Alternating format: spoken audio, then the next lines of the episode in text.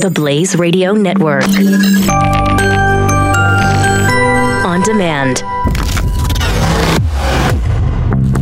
Breaching the fault lines of today. Welcome to Reform This with Dr. Zuhdi Jasser on the Blaze Radio Network. This is Dr. Zuhdi Jasser. Welcome back to another episode this week of Reform This on the Blaze Radio Network. Your faithful American Muslim patriot, uh, lover of freedom, dedicated to reform, dedicated to bring you the topics, the conversations that few others will have, and have a frank conversation with you about what needs to be done. What is the strategy? Not just the whack a mole defense, but the offense. What can we do to make America safer, and what should Muslims be leading to fix this Muslim problem? that needs a Muslim solution. And the reform starts here, but involves many, many leaders within the Muslim reform movement. Also includes you, supporters, those who understand it, who get it, and week to week help me navigate some of the tougher issues. Again, this week there's no paucity of topics to talk about. I'm actually talking to you from London. Attended a uh, conference uh, this week uh, with the uh, Henry Jackson Society.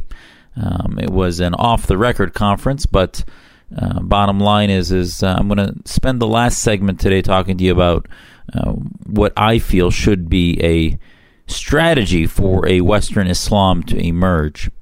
But first, something big happened this week, and uh, as much as I've always uh, I, I am a strong supporter of Israel, I've always felt that the Palestinian movement has been its own worst victim uh, in that it has uh, allowed itself to be hijacked by the Islamists, by Hamas, by terror organizations, and has avoided giving itself uh, the respect it needs by having a nonviolent, moderate representation of its own needs, wishes, and aspirations, and thus has been spoken about and for by its most violent elements.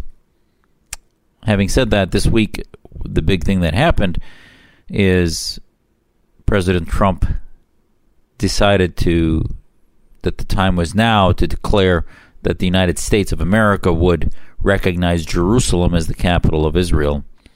And you know, this is something that every almost every presidential aspirant has said they would do when they became president, but when they come in, they declare that the national security paradigm is such that it does not allow this type of declaration and that would destabilize the Middle East, etc., etc.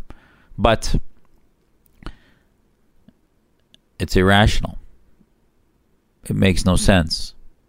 We recognized Israel in 1948 upon its establishment, and every country has a right to determine which capital is its capitals. We either recognize whether it's all of Jerusalem, or right now it's West Jerusalem. There is a part of Jerusalem that has been the seat of the Israeli government since its inception, or at least close to its inception, and officially with various moves over the past 70 plus years of Israel's existence. So,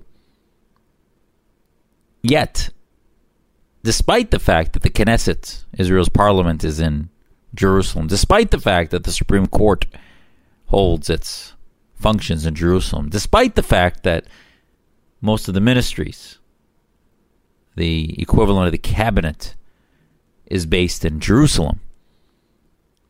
No embassies have been placed there. As CNN's graphic in its one sided presentations this week showed, it said 86 embassies are in Tel Aviv, zero embassies in Jerusalem. But again, they've taken the lead from the United States. They've taken the lead from the leaders of the free world.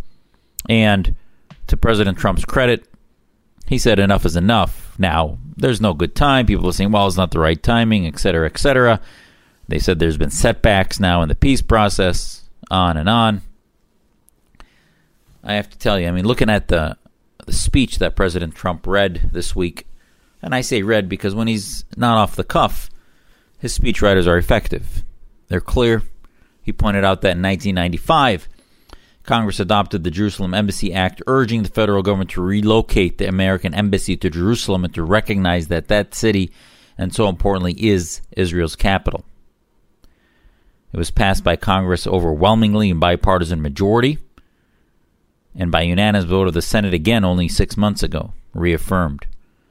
And yet, for over 20 years, President Trump said every previous president has exer- exercised the law's waiver, refusing to move the U.S. Embassy to Jerusalem or to recognize Jerusalem as Israel's capital city. Presidents have issued these waivers under the belief that delaying the recognition of Jerusalem would advance the cause of peace.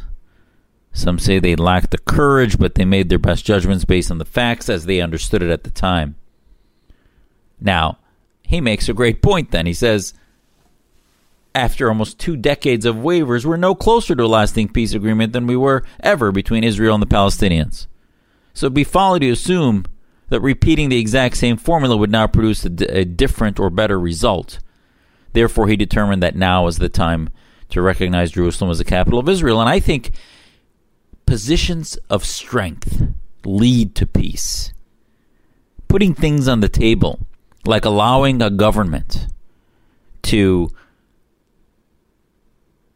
not have its own self declared capital within its boundaries, not be its capital, basically puts it in a position of, of inferiority which puts things on the bargaining table that don't make any sense.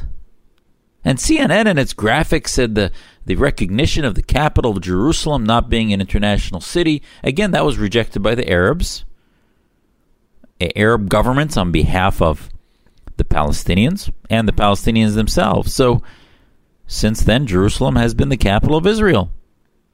So again, President Trump laid out this week. He said, We're not making any final decisions or, or statements on the status, final status issues. Nothing's changing. The, the negotiation issues are still the negotiation issues. But West Jerusalem, being the capital of Israel, has never been on the table for reality. And I have to tell you, my message to you as an American Muslim, as an Arab Muslim, uh, and a, an Arab American is that enough, enough with the infantilization of Muslims. That somehow now we're standing back this week for an onslaught of violence, an onslaught of repercussions. You have threats from Palestinian leaders that this is going to lead to a, a degeneration, as if the Palestinians needed new causes, new reasons for, for violence. They will always find a reason to be violent. They will always find excuses to commit bombs against restaurants and, and buses and continue the, the so called cycle of violence, which they seem to often, if not almost every time, initiate. So, at the end of the day, sometimes it takes an appreciation from a population that its militant leaders have only led them down a path of oblivion and that ultimately rational actors will continue to do what's right, which is to state the obvious, and it is obvious that Jerusalem is the capital of Israel. It has been functionally its seat of government, and I think it's a shame. We should be embarrassed. Instead of Muslim population standing up and saying, please, this is a mea culpa. This should have been done a long time ago. Let it be recognized as such. That's where its government is. And let's get to some real issues about what is controversial, what has not been settled. But Jerusalem being the capital of Israel has been settled long time ago. Long before the last wars that have been fought there, Jerusalem has been part of Israel. So, regardless of what you think, now I would tell you as a Muslim, Jerusalem's importance has a, a lot of historical importance to Islam, but currently, the center of Islamic faith and history is Mecca and Medina in Saudi Arabia. Jerusalem is uh, arguably the third most important city in Islam. And I did go visit Israel. I did a podcast in which I talked to you about that trip recently in September. And it had a big impact on me. When we come back, I want to talk to you about the religious importance of Israel and what I think are some of the main teaching points that can come out of this more assertive stance that I think is, at the end, even if the reaction includes some violence, that does not delegitimize the statements of the obvious, which President Trump has done this week. This is Zuhdi Jasser on Reform This, and we'll be right back. Reform This with Dr. Zuhdi Jasser. Breaching the fault lines of today. The Blaze Radio Network. The progressive movement is full of lies. Why do Americans keep falling for the deception? In his new book, Liars, Glenn Beck reveals the simple answer fear. At our most basic level, we're all afraid of something, and progressives exploit this by offering us solutions to our fears. Solutions based on lies and an unrelenting hunger for power and control. Understanding the roots of these lies is key to helping us stop the disease of progressivism. Liars by Glenn Beck. On sale now at glennbeck.com slash liars. Breaching the fault lines of today. This is Reform This with Dr. Zuhdi Jasser on the Blaze Radio Network. This is Dr. Zuhdi Jasser. Welcome back to Reform This on the Blaze Radio Network. We're talking this week about President Trump's statement, simple statement, that we were going to, the United States was going to finally follow through with all of its legislation it's passed since 1995 and have a president that was no longer going to grant waivers, though, incidentally, he did sign the waiver today after the um, statement he made, but he signed it because it's going to take three to four years before that embassy is moved officially. But having said that, for years we've had presidents of both parties that have said that, well, ultimately we're going to call Jerusalem the capital of Israel, but we're not going to agree with the Israelis themselves. By the way, if you disagree with this move, what percent do you think if you polled Israeli citizens, what percent do you think agree with the fact that America and all European nations in the free world should not recognize Jerusalem as their capital? That, you know what, the, the citizens of Israel want the rest of the world to choose their own capital of their country. That's an absurd notion. It's absurd. So, regardless of, you may disagree with Jerusalem uh, uh, being belonging to Israel, you may disagree. I, I certainly don't. I, I think it's obviously been part of Israel. But it is beyond incredulous that any external countries would recognize a country, the state of Israel, and then say, oh, by the way, we don't like the city that you claim to be the capital because we're afraid that the Arab world and the Muslims will be upset. And, you know, there is no greater infantilization of Muslims than that. There's nothing better, I think, than to finally treat Muslims, treat the Arab world, quarter of the world's population, which are Muslim, treat them as adults. If they react violently, we'll condemn that. But you can't continue to give them this, even beyond the heckler's veto, the militant Islamist veto of what's the right thing to say and then do. So, it should not even be part of the negotiations to admit the obvious.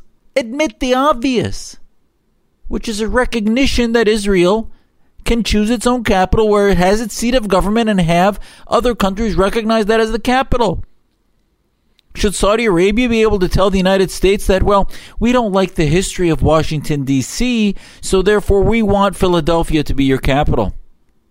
We won't recognize, we want our embassy to be in Philadelphia. We don't want it in, in Washington. Are you serious? That's been the equation. And in the meantime, now, all the Hamas operatives, the Hanan Ashrawis, and others are getting on television now, Al Jazeera. Uh, every Middle Eastern uh, uh, tin pot dictator is getting on saying, and their ministers are saying that this is going to be the beginning and the end of the uh, uh, peace process. It's dead on arrival, and now there's going to be acts of terror and violence. It's exactly what the militants did after the Danish cartoons, and and exactly and that that wasn't even statement of the obvious. This is statement of the obvious, and then every president, for unknown reasons. And the bizarre thing is to see the responses from anchors on CNN saying, "Well, now we've put national security at risk. This is completely brazen and inappropriate." You have CAIR having its typical Hamas oriented uh, press conference ridiculing the decision to state the obvious. You have folks like Linda Sarsour making posts saying that this is not my president and uh, I, as a United States citizen, reject my government's recognition of another state's capital. It's obvious that Sarsour is a Hamas apologist. Her recent panel on so-called anti-Semitism ended up being a, a a laboratory of anti-Semitism, in which she actually apologized for Louis Farrakhan, one of the country's most prolifically heinous anti-Semites. This is the toxicity that the left is spewing as President Trump, for all his faults and whatever you might disagree with him about, has been one of the first presidents in now almost three decades that, in over two decades rather, that has decided to follow through with what should have been American policy from the beginning to allow us to now, I believe this will push the peace process. Because as Reagan intimated, peace comes through strength. Peace comes through stating the, re, the, the rational, stating the obvious, and moving forward. That they either get on the train of, of, of, of peace, begin to be rational, negotiate the things that are up for negotiation rationally, and dispense with the things that are not up for negotiation. How can Jerusalem's status be up for negotiation when the seat of the government of Israel is in the west side of, of Jerusalem? Now, the east side of Jerusalem, that's part of negotiations, absolutely. I get that. We can talk about what that should be, but that's part of the negotiation process, and that's not what I want to do. And I'll remind you what, what was almost more amazing than the United States declaring it Czechoslovakia recognized Jerusalem now as the capital of Israel, reminiscent of what history books tell us happened in 1948. Now countries will slowly come in with America's lead and recognize the obvious. There's little downside. There's no big change in policy happening. We're just worried about a bunch of children who with guns and the threat of violence reacting. And that's not how rational, free thinking leaders react. So don't exaggerate. We I talked last time about the importance. You know, when I visited Israel, we went to the Knesset, we went to various neighborhoods in Jerusalem, went to the wall, went to the Masjid al-Aqsa. And as I told you last time I was there, I was struck by the spiritual depth of the three faiths so close to one another. Question of the intense nature of the area can cannot be questioned. It is it is truly historically arguably one of the most sensitive areas for the three major religions in the planet. And you can feel it when you're there. But you feel the co- communal nature, you feel the commonality. But why is it? Why is it that Jews should fear for their safety when they go to the Muslim side? Why is it that Jews, even if they appear to be praying, or Christians appear to be praying on the platform of Al Aqsa in the in the area between the two mosques there, mosque buildings of Al Aqsa, are then told to stop from personal prayer if they appear to be leaning forward in prayer because it offends the Muslims. While I've never heard of the Jewish community offended by Muslims praying near the Wailing Wall, or Christians at the Church of the Holy Sepulchre or elsewhere upset if Muslims prayed near their profoundly holy sites. So, this is the issue. Are Muslims afraid of violence acted upon them when they go to the Wailing Wall or to the Christian sites? Why is it that the violence is only feared on one side? And why is it that acts of rationality, recognizing the reality, which has been American policy for decades upon decades, supposed to be met with horror that we are doing something unprecedented, putting national security at risk when in fact all we're doing is treating the Palestinians and the Arab Muslim world as adults. We're treating them as rational adults. So, enough with the waivers. Move on get to the peace table with dealing with truly is on the peace table, truly what are the questions that need to be addressed, and not wasting our time with nonsensical issues only made issues because of the threat of violence by militant Islamists from Hamas on down. This is Zuhdi Jasser on Reform This, and we'll be right back. Breaching the fault lines of today. This is Reform This with Dr. Zuhdi Jasser on the Blaze Radio Network.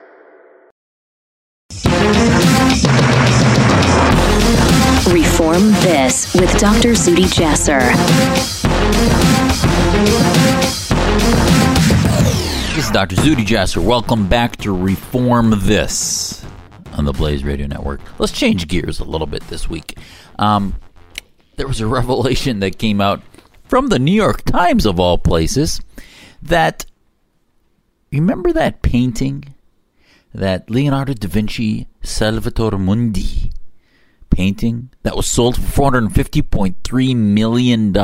Well, why am I talking about that? Well, the New York Times reports that remember it was a, it was a secret buyer.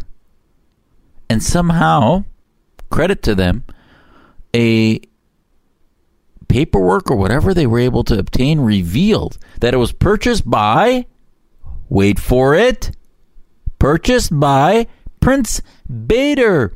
Prince Bader of the House of Saud. The painting goes to him. Yes, sir, Bob. The painting went to uh, Prince Bader.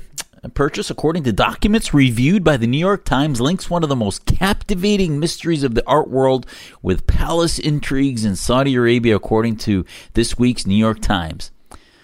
Prince Bader splunged, splurged on this controversial and decidedly un Islamic portrait of Christ at a time when most of the Saudi Arabian elite, including members of the royal family, are cowering under a sweeping crackdown against corruption and self enrichment. And hold on, no, no, no, no, this guy is not, would not have been part of the purge. He's buddies with the guy MBS, the future, Tom Friedman's man that I talked to you about last week. The future of Saudi Arabia, who's going to rid corruption, who's going to bring youth and, and modernity to women's rights and use the money that he confiscated from the other house of Saud that were spreading for the Muslim Brotherhood to use it for good. Yep. But as it happens, Prince Bader is a friend and associate of the leader of the purge the country's 32 year old Mohammed bin Salman.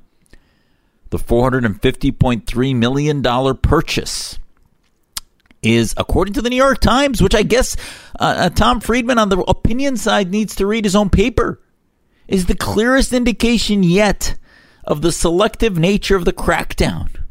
The Crown Prince's supporters portray him as a reformer, but the campaign of extrajudicial arrests has been unprecedented for modern Saudi Arabia worrying Western governments about political stability, etc., etc.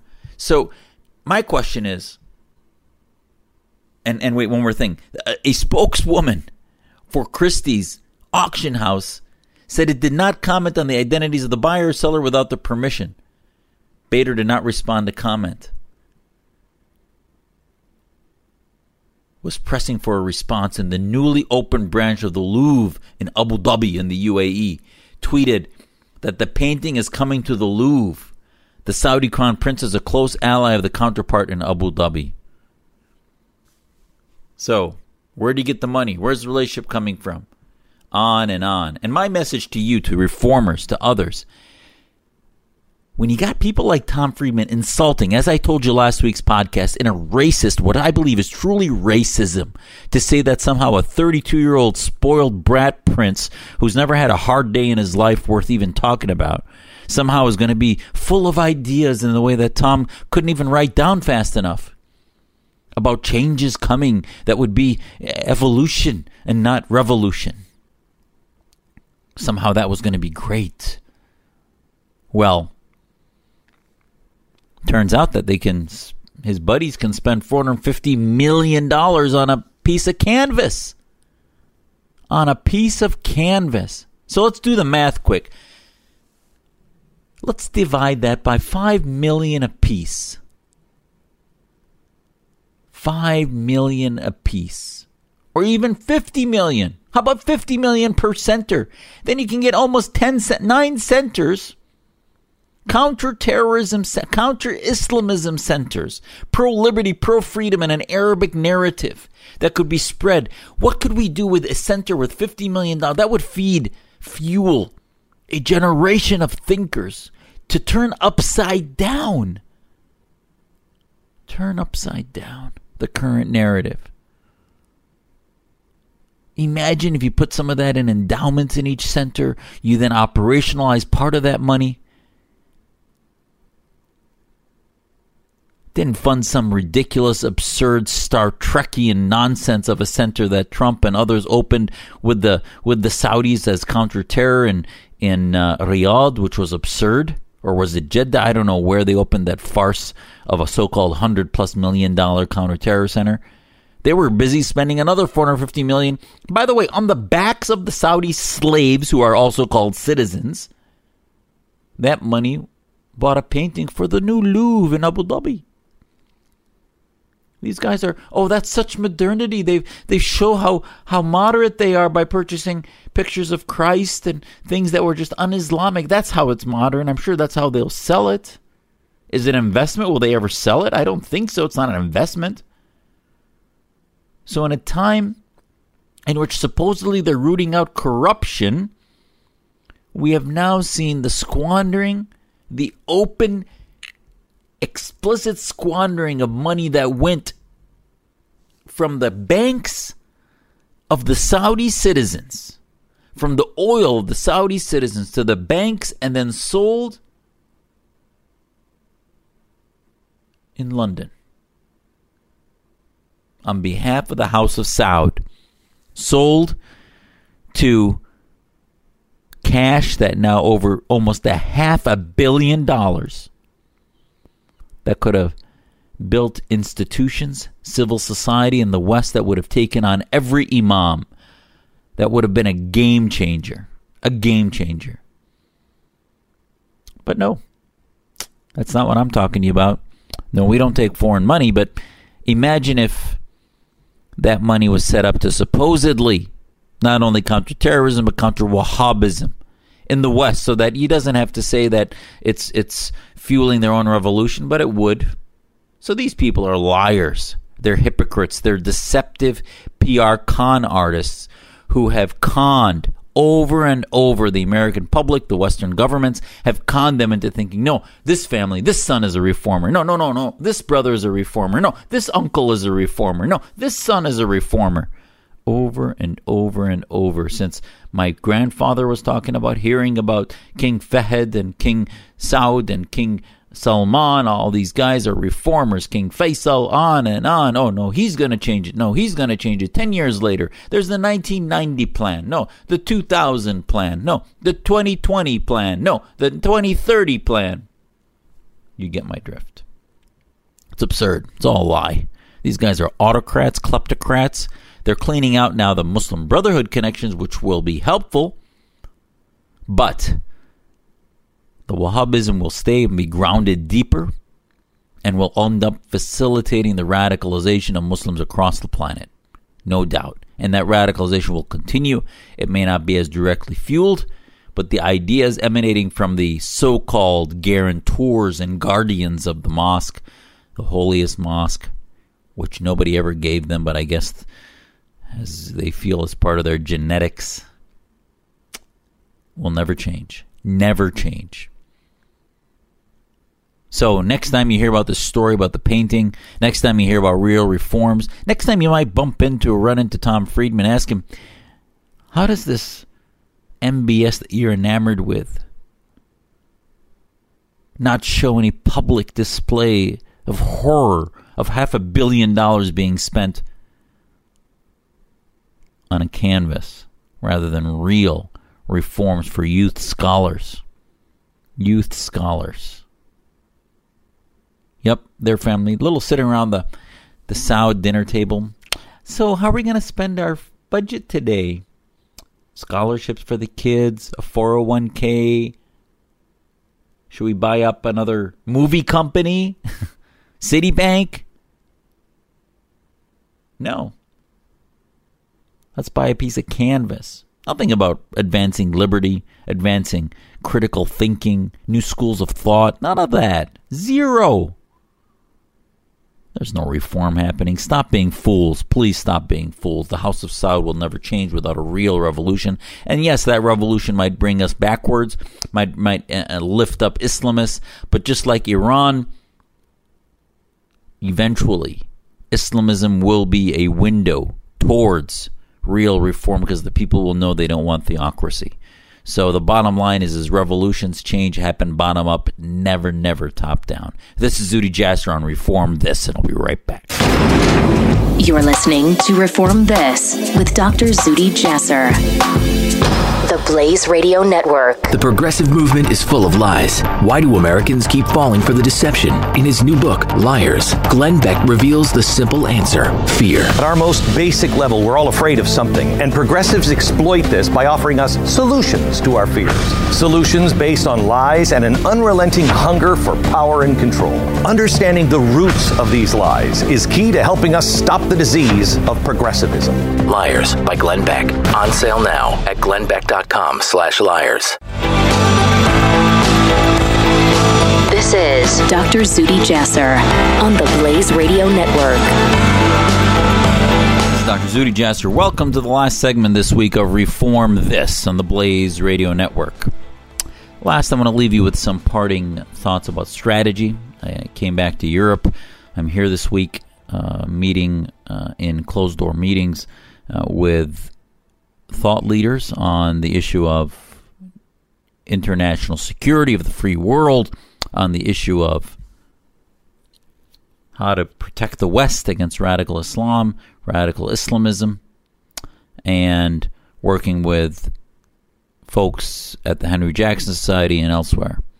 And the question that I answered, and again, I won't share what other people said, I'll talk to you about what I've said publicly about these issues, which is will a Western Islam emerge? How will a Western Islam emerge?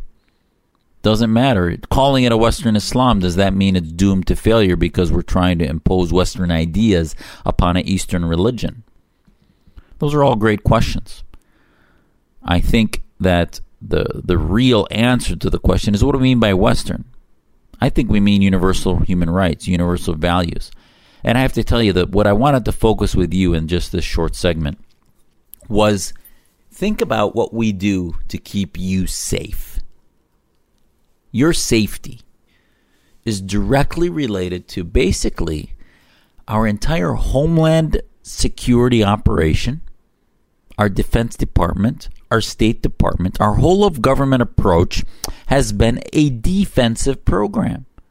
We wait to figure out what their tactics are, and then we respond to those tactics to try to create obstacles, to put militant violations of law in jail, and to obviate and stop potential acts of terror.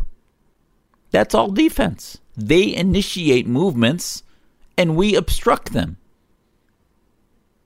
If this is all a police operation, that's fine. But this is not a police operation. This is an ideological war. They've had a 50 to 100, you could argue a 700 year head start on the advancement of their Islamist operation.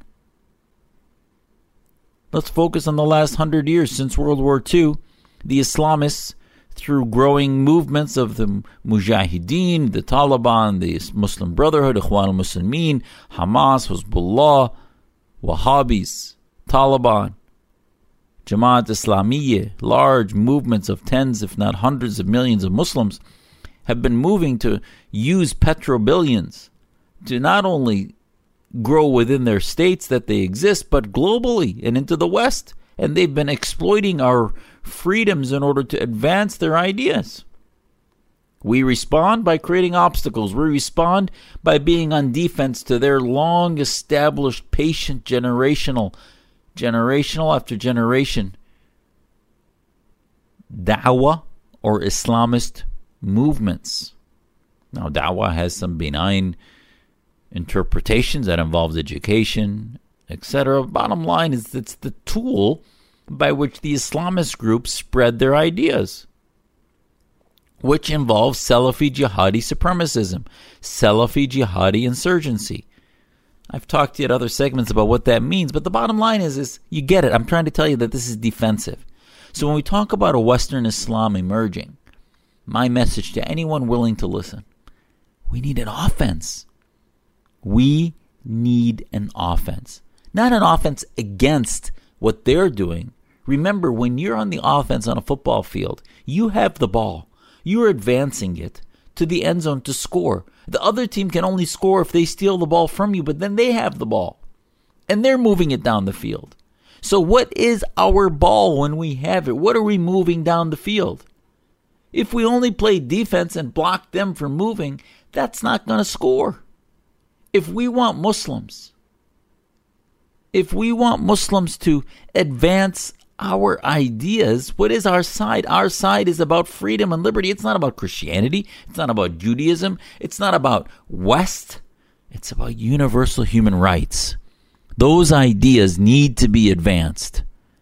We have absolutely no offensive programs about muscular liberalism, about the advance of secular societies as being the preeminent method by which we can maintain religious freedom and religious liberty and respect for individual rights.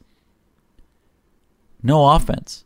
And I can tell you that until the West starts to have a clearer strategy about how to, I hate the phrase win the hearts and minds, it's become so stale, but how to get Muslim populations to want to believe in an ism of their state just like Americanism is about freedom and liberty under our Constitution. What does it mean to be British? The Brits don't have a Constitution. But yet, when you talk about what British values are, almost universally, they've been telling me here in London that you get responses that they look back and say, oh, geez, um, okay, is it multiculturalism? No, it's not. Is it uh, the wacky British first guys? Uh, no, that's crazy. Um, okay, so what is British values? What are foundational British values? Universal human rights, free speech, a, a defense of all under one, under God. What does it mean? They have to determine that. And they have to define that. So Brexit, I think, was a blessing. The EU was watering down national identity so that Islamism was spreading like wildfire, like a virus, like a, a, a contagion or a cancer that was only can only be confronted not by hyper nationalism, not by nativism, but by a, a, a, valuable moral national identity based on common universal human rights. That's important.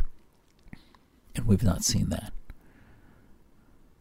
So that's the offense.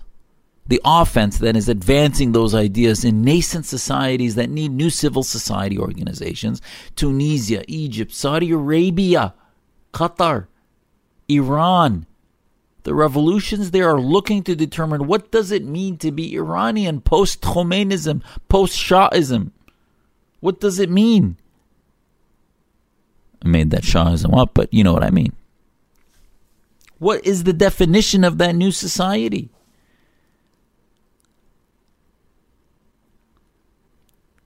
And if they can't come up with a definition, they're going to fail as the Egyptians did. And then they need, then they had a coup to reestablish a militant dictatorship that yes, it's not Islamist, but it is a cauldron of hate and oppression and repression that prevents any reforms, which is why the offensive strategy needs to be done in the West. It has to be done in the West. You cannot build these civil society ideas in the Middle East. But then once you build them, you create vehicles. We transform Middle East society with Twitter, YouTube, Google. We didn't, they did, but they used our technology. So why can't we operationalize in an offensive way tactical ideas that can then be inserted and operationalized? I mean, hell, look at what we're doing on now, looking at what the Russians were doing to manipulate our democracy. And I'm not even talking about being covert necessarily about it. We should be proud of the fact that we want to advance our ideas. The Russians did it subversively through electronic armies and through through uh, fake likes and, and fake posts and other uh, uh, fabrications of information. But we can do it through using real information that would destroy the Islamists, destroy the legitimacy of the kleptocracies that control all the property rights that are buying half a billion dollar paintings instead of building real institutions. That is the future through offense. And then we can continue to play some defense to keep us safe until we begin to marginalize the Islamist threat, the Islamist influence, and the Islamist domination of the Islamic establishment. Give that some thought this week. What are we doing? What are you doing locally for offense to advance your ideas into your Muslim communities? And offense doesn't always mean uh, confrontation, it doesn't always mean uh, attack. It can be done humbly and nicely. Uh, you know, just like religions believe in missionary work for their faith, why don't we do missionary work for liberty, for freedom, for human rights? I'm not ashamed of that. I don't care what religion you are. If you're doing missionary work into Syria for human rights, I love you and you're going to do good. Whatever religion you might be, or no religion, because you're helping humanity share those values. Give it some thought. Talk to your neighbors. This is Zuhdi Jasser on Reform This on the Blaze Radio Network. It's always great to be with you. God bless you, and I'll talk to you back home from Phoenix, Arizona next week on Reform This. Reform This with Dr. Zuhdi Jasser on the Blaze Radio Network.